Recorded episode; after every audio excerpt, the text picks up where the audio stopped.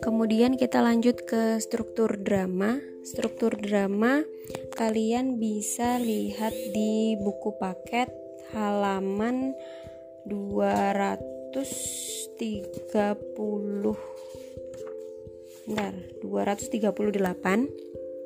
Nah, uh, struktur drama itu secara umum dibagi menjadi tiga.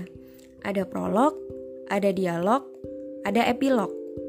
Yang dinamakan prolog berarti dia awal sebuah drama. Prolog ini berperan menyiapkan pikiran penonton agar agar apa ya? Bentar. Agar dapat mengikuti jalan cerita yang disajikan. Jadi kalian sebagai penonton bisa paham uh, ceritanya nanti itu akan seperti apa. Itu salah satunya bisa dilihat dari prolognya. Biasanya isinya bisa sinopsis lakon, pengenalan tokoh-tokoh, serta berbagai konflik yang akan terjadi di atas panggung gitu. Seperti spoiler, tapi ini bukan spoiler. Jadi prolog ini gunanya untuk membangkitkan rasa penasaran penonton terhadap cerita drama yang akan ditampilkan gitu. Yang kedua adalah dialog. Dialog itu merupakan inti dari sebuah drama. Karena dari dialog atau fungsi dialognya sendiri itu adalah media pengungkap cerita. Kita bisa paham ceritanya, bisa tahu alurnya itu dari dialog antar tokoh gitu.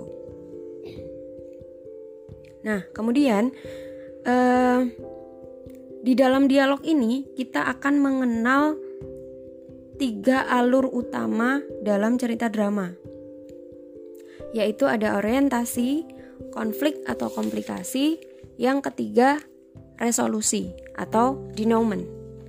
Tuh. Jadi dalam sebuah dialog itu ada tiga alur utama yang yang harus ada dan pasti ada di dalam sebuah uh, cerita drama. Kemudian yang ketiga ada epilog. Epilog ini merupakan kata penutup yang mengakhiri pementasan drama. Nah, biasanya epilog ini isinya kesimpulan, kesimpulan isi ceritanya.